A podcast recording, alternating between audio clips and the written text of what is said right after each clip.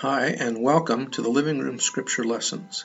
My name is Brad Constantine, and this set of lessons is from the Come Follow Me curriculum of the Church of Jesus Christ of Latter day Saints. Although this is not an official recording of the Church, every attempt has been made to be as doctrinally accurate as possible. There are several other Come Follow Me resources to help with your Gospel and Scripture study. These lessons tend to go a little deeper into the doctrine than most resources, Hopefully this resource will be different enough from the others that you'll come back each week. On the Living Room Scripture Lesson website is a digital version of the lessons, which has more material than can be mentioned in the podcast. You can download that PDF resource and use it as you like. As with other online resources, you can like, share, and subscribe to the podcasts. Again, welcome to this Come Follow Me resource. I hope you like it. Hi, and welcome back to the Come Follow Me podcast. This discussion is going to be regarding Hebrews 7 through 13, and it's for the time period November 11th through the 17th, and it's lesson number 44. So uh, I'm having a little difficulty with this lesson because there are just so many good principles and doctrines in here that uh, I'm afraid I'm going to miss anything. So I don't want to skip over lots of stuff. So this may be a long one. So buckle your seatbelts and here we go. Alrighty. Uh, first of all, there's many informative concepts in chapter 7 about the priesthood, such as the ideas that uh, perfection comes through the Melchizedek priesthood, that the Melchizedek priesthood is not restricted to one lineage, that the priesthood is eternal, that it is received with an oath and a covenant, and that Christ's priesthood function continues eternally. This chapter could best be understood as a typology, with Melchizedek, the great high priest, being a type of Christ, and the order of the priesthood held by Melchizedek and his people being typical of the order of the priesthood held by Jesus Christ and his disciples. And that was by James Carver in a, I Have a Question in the Ensign in 1986. So let's get started here. Verse 1 For this Melchizedek, king of Salem, priest of the Most High God, who met Abraham returning from the slaughter of the kings and blessed him. So we know who, we know about Melchizedek. He was the king over the land of Salem, which later became Jerusalem. Get it? Jerusalem. And his people had waxed strong in iniquity and abomination. Yea, they had all gone astray. They were full of all manner of, of wickedness. But Melchizedek, having exercised mighty faith and received the office of the high priesthood, according to the holy order of God, did preach repentance unto his people, and behold, they did repent. And Melchizedek did establish peace in the land in his days. Therefore he was called the Prince of Peace, for he was the king of Salem, and he did reign under his father. And that's from Alma chapter 13, 17 to 18. Melchizedek was both a king and a priest. In his respect, in this respect, he is a type of Christ, who is also both a king and a priest. Being a king and a priest is the natural consequence of exercising the fullness of the Melchizedek priesthood, and all holders of this priesthood are given the promise that they will someday be kings and priests under the Most High God. And when you think about it, a king is the is in charge of those things that are regarding the government, and the priest is that person that's in charge of the religious things. So here he's talking about both political and religious, uh, being the ruler over all of it, of all of it. Uh, his position, speaking still about Melchizedek, in the priestly hierarchy of God's earthly kingdom was like that of Abraham his contemporary, whom he blessed and upon whom he conferred the priesthood.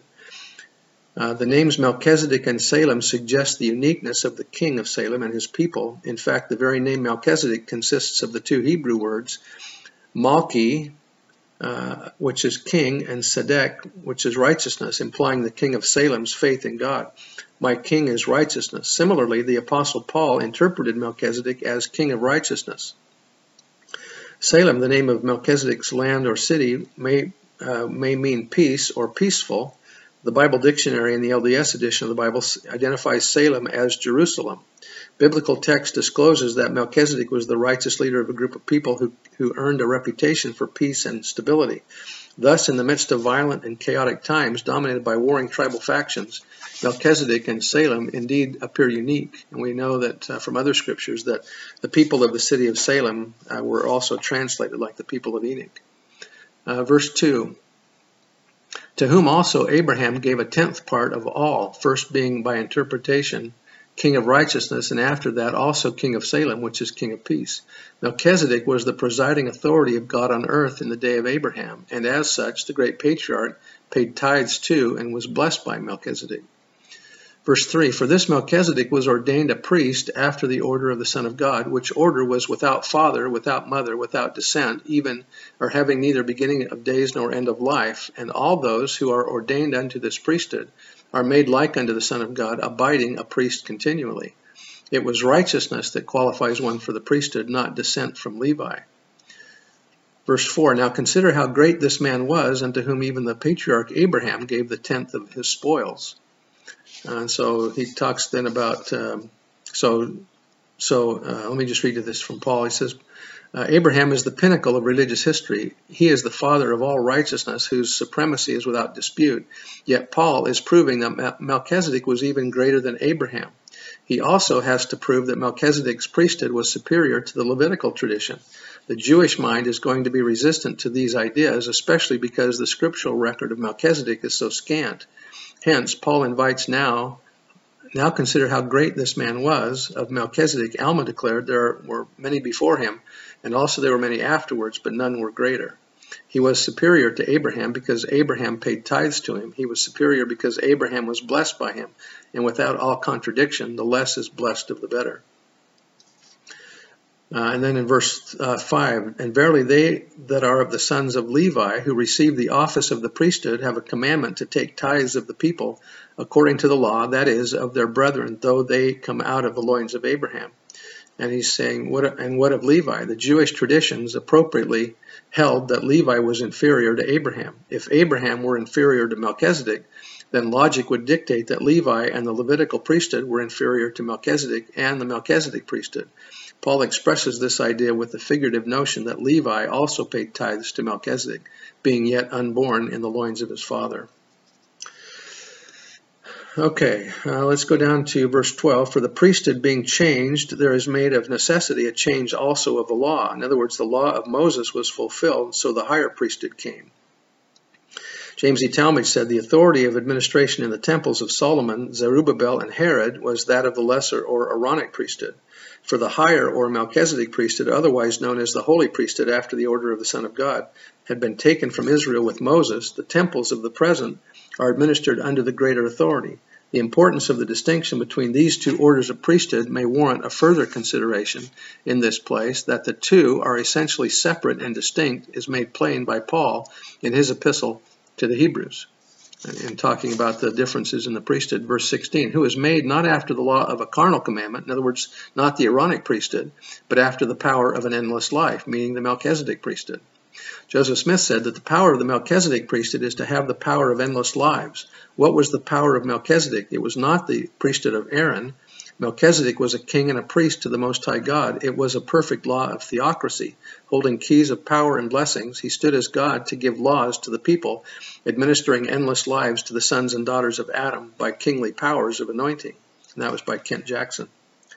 And then down to 21, uh, verse 20.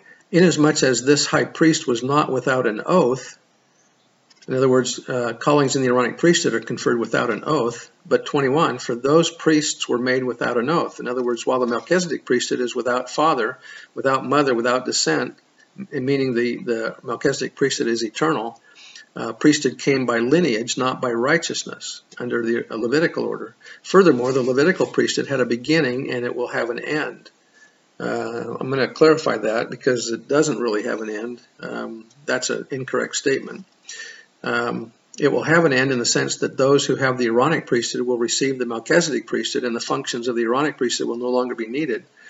Uh, however, Paul notes another significant difference, namely that priests of the Melchizedek priesthood receive a promise of God that they will be priests forever after the order of Melchizedek. The, Levitical priests could not make this claim, being made priests without an oath. However, the, consider the following regarding the eternal nature of the Aaronic priesthood. The record of Joseph Smith that the Aaronic priesthood is to remain on the earth until the sons of Levi do offer again an offering unto the Lord in righteousness may suggest to some that the Aaronic priesthood is only temporary. Oliver Cowdery's earlier account is perhaps a bit more precise, using the word that instead of until. In a special conference held in October of 1848 in Kanesville, Iowa, Oliver, who had been excommunicated, uh, arose to seek forgiveness of the church and bore his testimony. I was present with Joseph when a holy angel from God came down from heaven and conferred on us, or restored the lesser or Aaronic priesthood, and said to us at the same time that it would that it should remain until the earth that it shall remain upon the earth while the earth stands. This statement is consistent with the Lord's declaration that the Aaronic priesthood continueth and abideth forever, with the priesthood which is after the holiest order of God. There are several ways in which the Aaronic priesthood may be considered eternal in duration. In one respect, everyone who holds the Melchizedek priesthood also holds the Aaronic priesthood for the following reason. The greater comprehends the lesser, so that all who hold the Melchizedek priesthood ipso facto hold the Aaronic priesthood. When a person receives the Aaronic priesthood and subsequently receives the Melchizedek priesthood, none of the former authority is taken away. In, um, in another respect, it has been taught that the church on earth, down to the office of deacon, has been organized after the pattern of the church which exists in heaven. This would imply that somewhere in our Father's house there is a place for the ministration of this lesser order of the priesthood. At least one realm in which this priesthood will minister is in the in the earths that will always be passing through a temporal existence. With respect to the functioning of the Aaronic priesthood on this earth after it has passed away and become celestialized, Joseph Fielding Smith has explained, as long as we have temporal things on the earth, this priesthood is necessary. Eventually, when the earth is celestialized, I suppose all priesthood will be of the higher order, meaning Melchizedek priesthood. Continuing verse 21, but this, but this with an oath by him that said unto him, The Lord swear and will not repent, Thou art a priest forever after the order of Melchizedek. In other words, the oath and covenant of the priesthood pertains only to the Melchizedek priesthood, not the Aaronic. If you look that up, it's section 84, verses 33 to, 30, to 44. Now, Paul is going to use the uh, Day of Atonement, which is the celebration of the Jews in the fall, as an explanation of the life and the atonement that Jesus performed.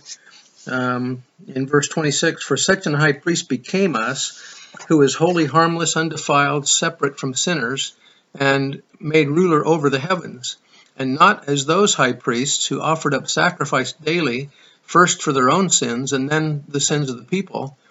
For he needed not to offer sacrifice for his own sins, for he knew no sins, but for the sins of the people, and this he did once, when he offered up himself. Gerald Lund said that the Apostle Paul in the book of Hebrews drew heavily on the typology of the Day of Atonement to teach the mission of Christ. In that epistle, he pointed out that Christ is the great high priest, who, unlike the high priest of the Aaronic priesthood, was holy and without spot and did not need to make atonement for his own sins before he would before he could be worthy to officiate for Israel and enter the Holy of Holies. His perfect life was the ultimate fulfillment of the symbol of wearing white garments. Uh, then verse 28, for, for the law maketh men high priests, which have infirmity, but the word of the oath, which was since the law, maketh the Son who is consecrated or perfected forevermore. And so, um, as the high priest entered the temple on that one day of the year, uh, Jesus uh, performed the sacrifice once for all. Let's go to chapter 8. Verse 1 Now of the things which we have spoken, this is the sum. We have such an high priest who is set on the right hand of the throne of the of the majesty in the heavens. Again, he's talking about the, the high priest who performs the uh, ordinances during the um, the feast of tabernacles during the day of atonement, and uh, and that Jesus is the is the is the one for whom they, have been a model all this time. All right. Um, let's see here. Here is Christ the advocate, one who walked unscorched through mortal fires. The advocate is literally the Father's counselor who, from personal understanding, petitions for mercy for mortals. The petitioner asks not through mere pleading, but because he can boldly certify that he has paid the price of sin. The great truths of modern revelation show why Christ is an effective advocate, for he satisfied justice and in trembling pain suffered these things for all that they might not suffer if they would repent.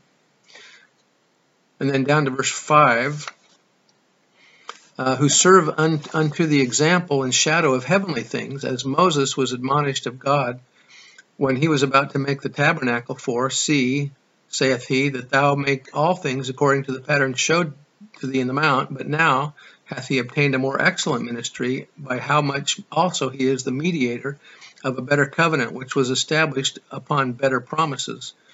Elder Holland said, on, the, on those days when we have special need of, heavenly, of heaven's help, we would do well to remember one of the titles given to the Savior in the Epistle to the Hebrews, speaking of Jesus, the more excellent ministry, and why he is the mediator of a better covenant filled with better promises. This author, presumably the Apostle Paul, tells us that through his mediation and atonement, Christ became an high priest of good things to come.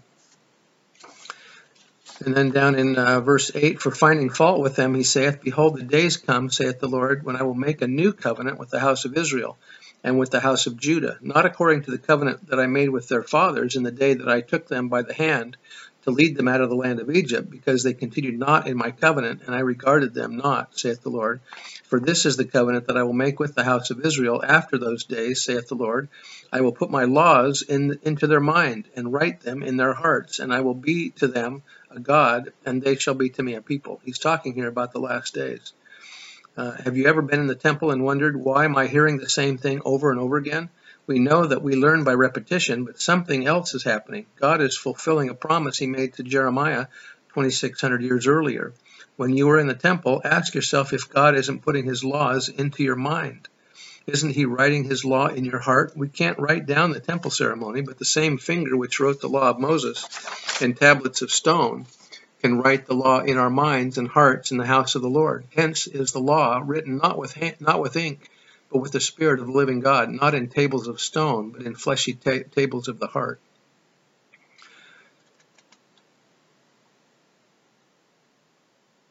Okay, uh, let's go down to chapter 9, uh, verse 1. Then verily the first covenant had also ordinances of divine service and a worldly sanctuary, uh, which was built on earth. There were three main divisions in the tabernacle of Moses. The temple of Herod presumably was set up the same way. The first was an outer courtyard which contained the altar of sacrifice and the large laver for washing ordinances. This is where the Levites performed most of the animal sacrifice spoken of in the Mosaic Law. This area represented the celestial kingdom. The second division was called the Holy Place. Both the Holy Place and the Holy of Holies were contained in an enclosure within the courtyard, the two rooms being separated by an elaborate double veil. The Holy Place was a room which contained the altar of incense, the table of shewbread, and the golden candlestick. Paul refers to this room as the first tabernacle. Performing ordinances in this room was common but still considered a privilege. This was the room Zacharias entered when his lot was to burn incense when he went into the temple of the Lord. This area represented the terrestrial kingdom. The third division was the Holy of Holies. The most holy place, or the holiest of all. Paul refers to this place as the second tabernacle. It contained the Ark of the Covenant and the holiest relics of the Mosaic tradition representing the celestial kingdom, only the high priest was allowed to enter this room, and this was only allowed once a year. None of the other Levites were allowed to enter, hence the symbolism of the ancient tabernacle was that neither the people nor the priests could be brought into the presence of God by the law of Moses. Paul doesn't miss the symbolism, declaring that the way into the holiest of all was not yet made manifest, which was a figure for the time then present. And so he's using the metaphor here of the, of the temple as being uh, the atonement of Christ, too. Down to verse 12. Neither by the blood of goats and calves, by, by, but by his own blood. I'm going to back up a verse in verse 11 first. But Christ, being common high priest of good things to come by a greater and more perfect tabernacle, not made with hands, that is to say, not of this building. And there he's talking about the resurrection that's going to happen too. Neither by the blood of goats and calves, but by his own blood, he entered in once into the holy place, having obtained eternal redemption for us. Once a year, a priest entered, in, entered the holy place, or the holiest place. Symbolically, he was only allowed in once a year because it would only take one sacrifice of the great high priest to pass the impassable barrier, the veil of the temple. The Aaronic priesthood had not the power to break the children to bring the children of Israel into the presence of God. Accordingly, none of the children of Israel or the priests were allowed past the veil. What would it take to break the barrier? How could the chosen people ever break through the veil? It would take the infinite and eternal sacrifice of the Son of God. His entering into the holy place and sitting at the right hand of the Father opened the Holy of Holies to all who would be his disciples. Hence, when the great sacrifice was complete, the veil of the temple was rent in two pieces. Was it the earthquake that tore the veil? The veil was suspended on two rods. An earthquake might have knocked it to the ground, but it could not have torn it in two. from the top to the bottom. Rather, the temple veil was torn by the hand of God, symbolizing that moment when the great high priest had broken the great barrier, when he had split the blood, spilt the blood that could actually atone for sins, when the law of Moses and its temple ordinances had finally been fulfilled. Elder McConkie said, Deity rent the veil of the temple from the top to the bottom. The Holy of Holies is now open to all, and all through the atoning blood of the Lamb can now enter into the holiest and holy, the highest and holiest of all places, that kingdom where eternal life is found. Paul, in expressive language, shows how the ordinances performed through the through the veil of the ancient temple were in similitude of what Christ was to do, which he now having done let me say that again. All men become eligible, eligible to pass through the veil into the presence of the Lord to inherit full exaltation. Uh, verse 13, For if the blood of bulls and of goats and the ashes of, of an heifer sprinkling the unclean sanctifieth to the purifying of the flesh, how much more shall be the blood, shall the blood of Christ, who through the eternal Spirit offered himself without spot to, to God, purge your conscience from dead works to serving the living God? For and for this cause he is the mediator of the new covenant. that by means of death for the redemption of the transgressions that were under the first covenant, they which are called might receive the promise of eternal inheritance. For where a covenant is, there must also of necessity be the death of the testator or the victim.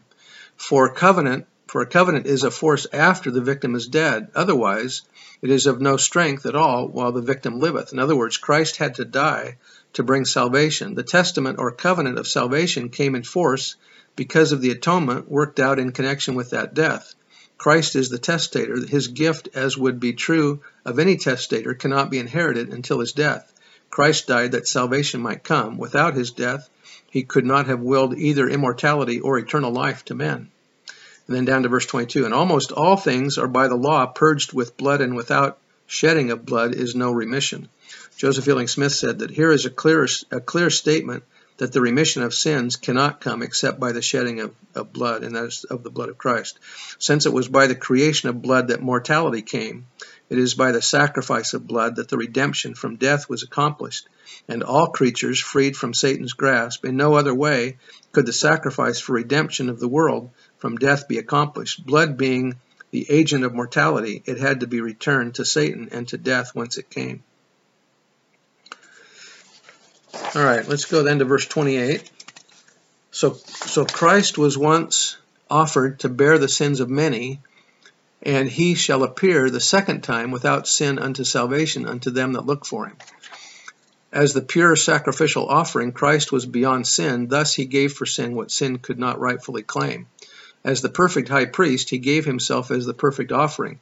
He was holy, innocent, spotless, set apart from sinners. He took on himself our blame, though without spot, or literally blameless. Thus, his culminating sacrifice superseded the daily sacrifices. That is the point of Paul's long arguments. Repeated, al repeated altar slayings were no longer necessary, for Christ died once for sins to bring forgiveness to all. That thought and number is restated over a half dozen times in about three chapters, revealing Paul's core message. Christ offered once, sacrifice for sins forever. Let's go to chapter 10 then.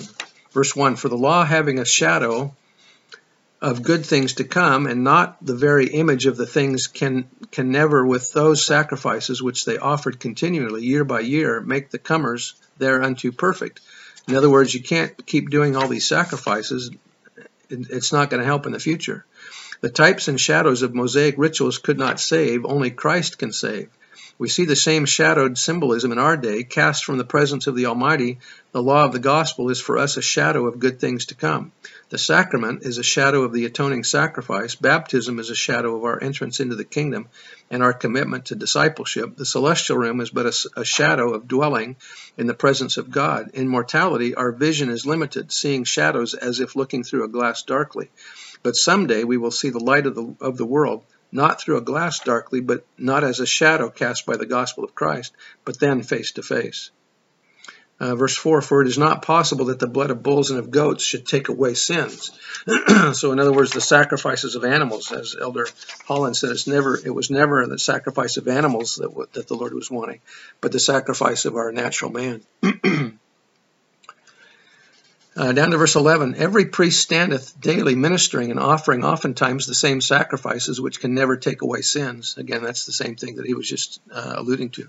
Verse 19 Having therefore, brethren, boldness to enter into the holiest by the blood of Jesus. the entrance of the high priest into the Holy of Holies and his passing through the, the sacred veil of the temple was a type for that future day when the Son of God would rend the veil to enter the heavenly temple and stand in the presence of God, having satisfied the demands of justice through his atoning sacrifice. Christ could now commence his great work of mercy and mediation in behalf of all those whose uh, uh, uh, in behalf of all whose labors attested that they had accepted him. By virtue of his mercy and grace, the faithful of all ages can now also enter into the holy place. All right, let's go to verse uh, 20. Um, 20 says, By a new and living way, which he hath consecrated for us through the veil, that is to say, his flesh, and having such an high priest over the house of God, let us draw near with a true heart and full assurance of faith, having our hearts sprinkled or purified from an evil conscience and our bodies washed with pure water, like baptism. Let us hold fast the profession of our faith without wavering, for he is faithful that promised. And let us consider or understand one another to, pro to provoke unto love and to good works. In other words, keep the commandments and be faithful. All right, let's go down to verse 36. For we have need of patience, that after ye have done the will of God, ye might receive the promise. So we, it's going to take us a while after we're while we're in this life to be perfected.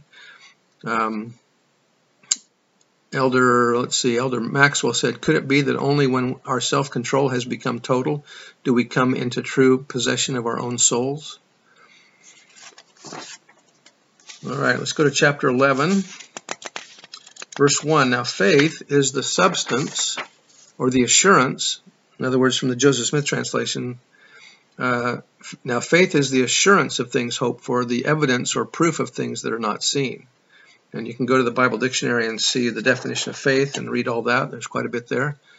Elder Packer says, I recognize two kinds of faith. The first is the kind which is apparent in the world. It is the common denominator of most everything that goes on. It is the thing that lets us exist. It is the thing that gives us some hope of getting anything done. Everyone has it some to a, in a larger measure than others. The second kind of faith, remarkably rare, unusual to find, is the kind of faith that causes things to happen. Faith is a power as real as electricity, except a thousand times more powerful. Now, did you ever exercise faith? Exercise it, practice it, you see, not just take it for granted. When you look at yourself, ask yourself, how faithful are you? It is a first principle of the gospel according to the Lord. Is it a first principle in the gospel according to you? So that's an interesting question. And, and if faith is power, how do we exercise that power? Verse 3 says, Through faith we understand that the worlds were framed by the word of God, so that so that things which are seen were not made of things which do appear. So the creations were made with God's power, and that God exercised faith. Joseph Smith said, Faith is not only the principle of action, but of power also in all intelligent beings, whether in heaven or on earth. Thus, the author in, in, in the epistle of, to the Hebrews says, through faith, we understand that the worlds were framed by the word of God. Uh, verse 4 By faith, Abel offered unto God a more excellent sacrifice. By uh, verse 5 By faith, Enoch was translated that he should not see death. And then he goes on and lists uh, a bunch of other of the faithful patriarchs and the things that they had done by faith.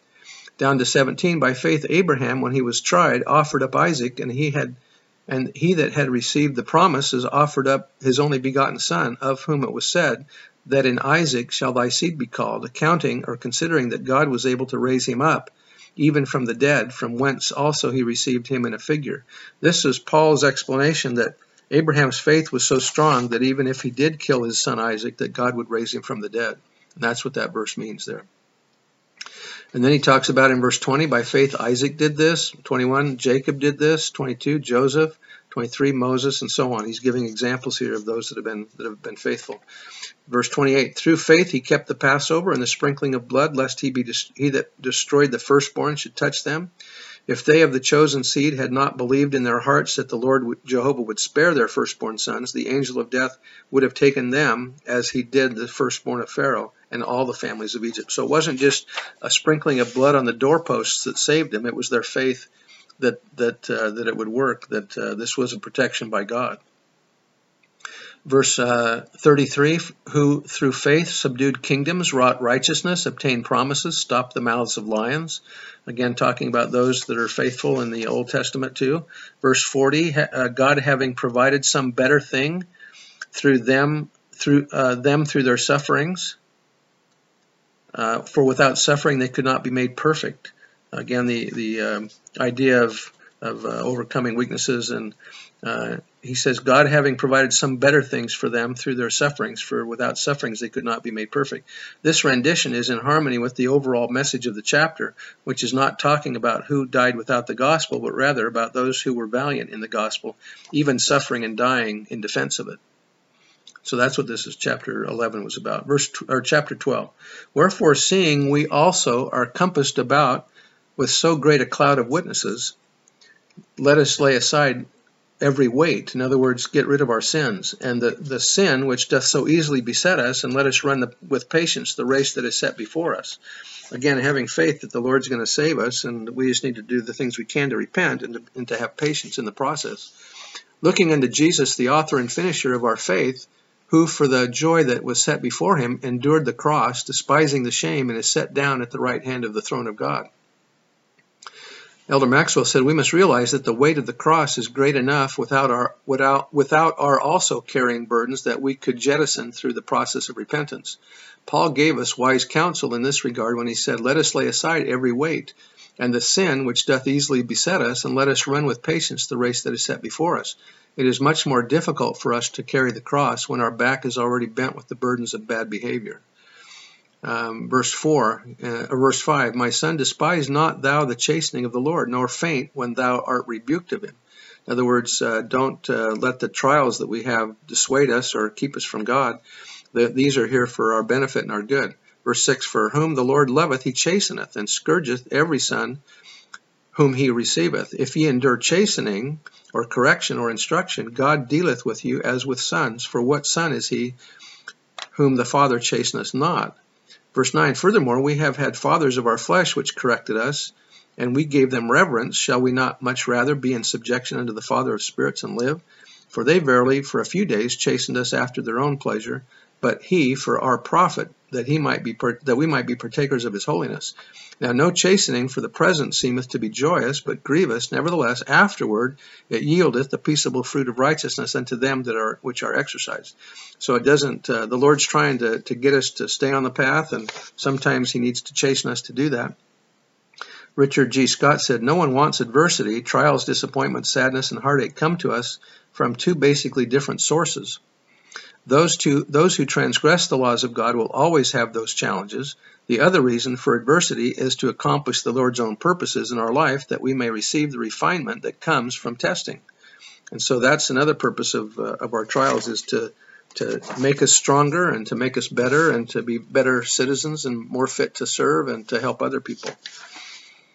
All right, let's go to chapter 13. Um, Verse 2 Be not forgetful to entertain strangers, for thereby some have entertained angels unawares. Among those who serve God as angels, that is, as his ministers and messengers, are righteous mortal men. And so Paul, with perfect propriety, counsels the Hebrew saints to entertain other saints who may be serving on the Lord's errand as his messengers, his ministers, or his angels. So we know we have angels that watch over us too some, from time to time, but there are those among us, mortals, that are also like angels. Um, verse 7 Remember them which have the rule over you, who have spoken unto you the word of God, whose faith follow, considering the end of their conversation. Follow the counsel of the brethren, give heed to the general authorities, take direction from the bishop and stake president, pattern your faith after theirs, and follow their righteous examples. And then down to verse 20. Now the good, now the God of peace that brought again from the dead our Lord Jesus, that great shepherd of the sheep, through the blood of the everlasting covenant, make you perfect in every good work to do his will, working in you that which is, is well pleasing in his sight through Jesus Christ, to whom be glory forever and ever. Amen. And so Paul's uh, that's the end of Paul's epistle to the Hebrews. Uh, it's got lots of doctrine in there, as you can see, and uh, this is a good uh, remembrance of the atonement because of the sacrifices that the Israelites were performing that were all pointing to Christ, and he gives a very good um, explanation there in in the in this in this uh, book about the atonement, about the Day of Atonement, and about the sacrifices that Jesus made on our behalf. I bear testimony that Paul was a true prophet, that he was uh, an apostle of the Lord Jesus Christ, and that through him we gain lots of insights into uh, the atonement of Christ. And I say that in the name of Jesus Christ. Amen. Hope you like this. See you next time. Bye.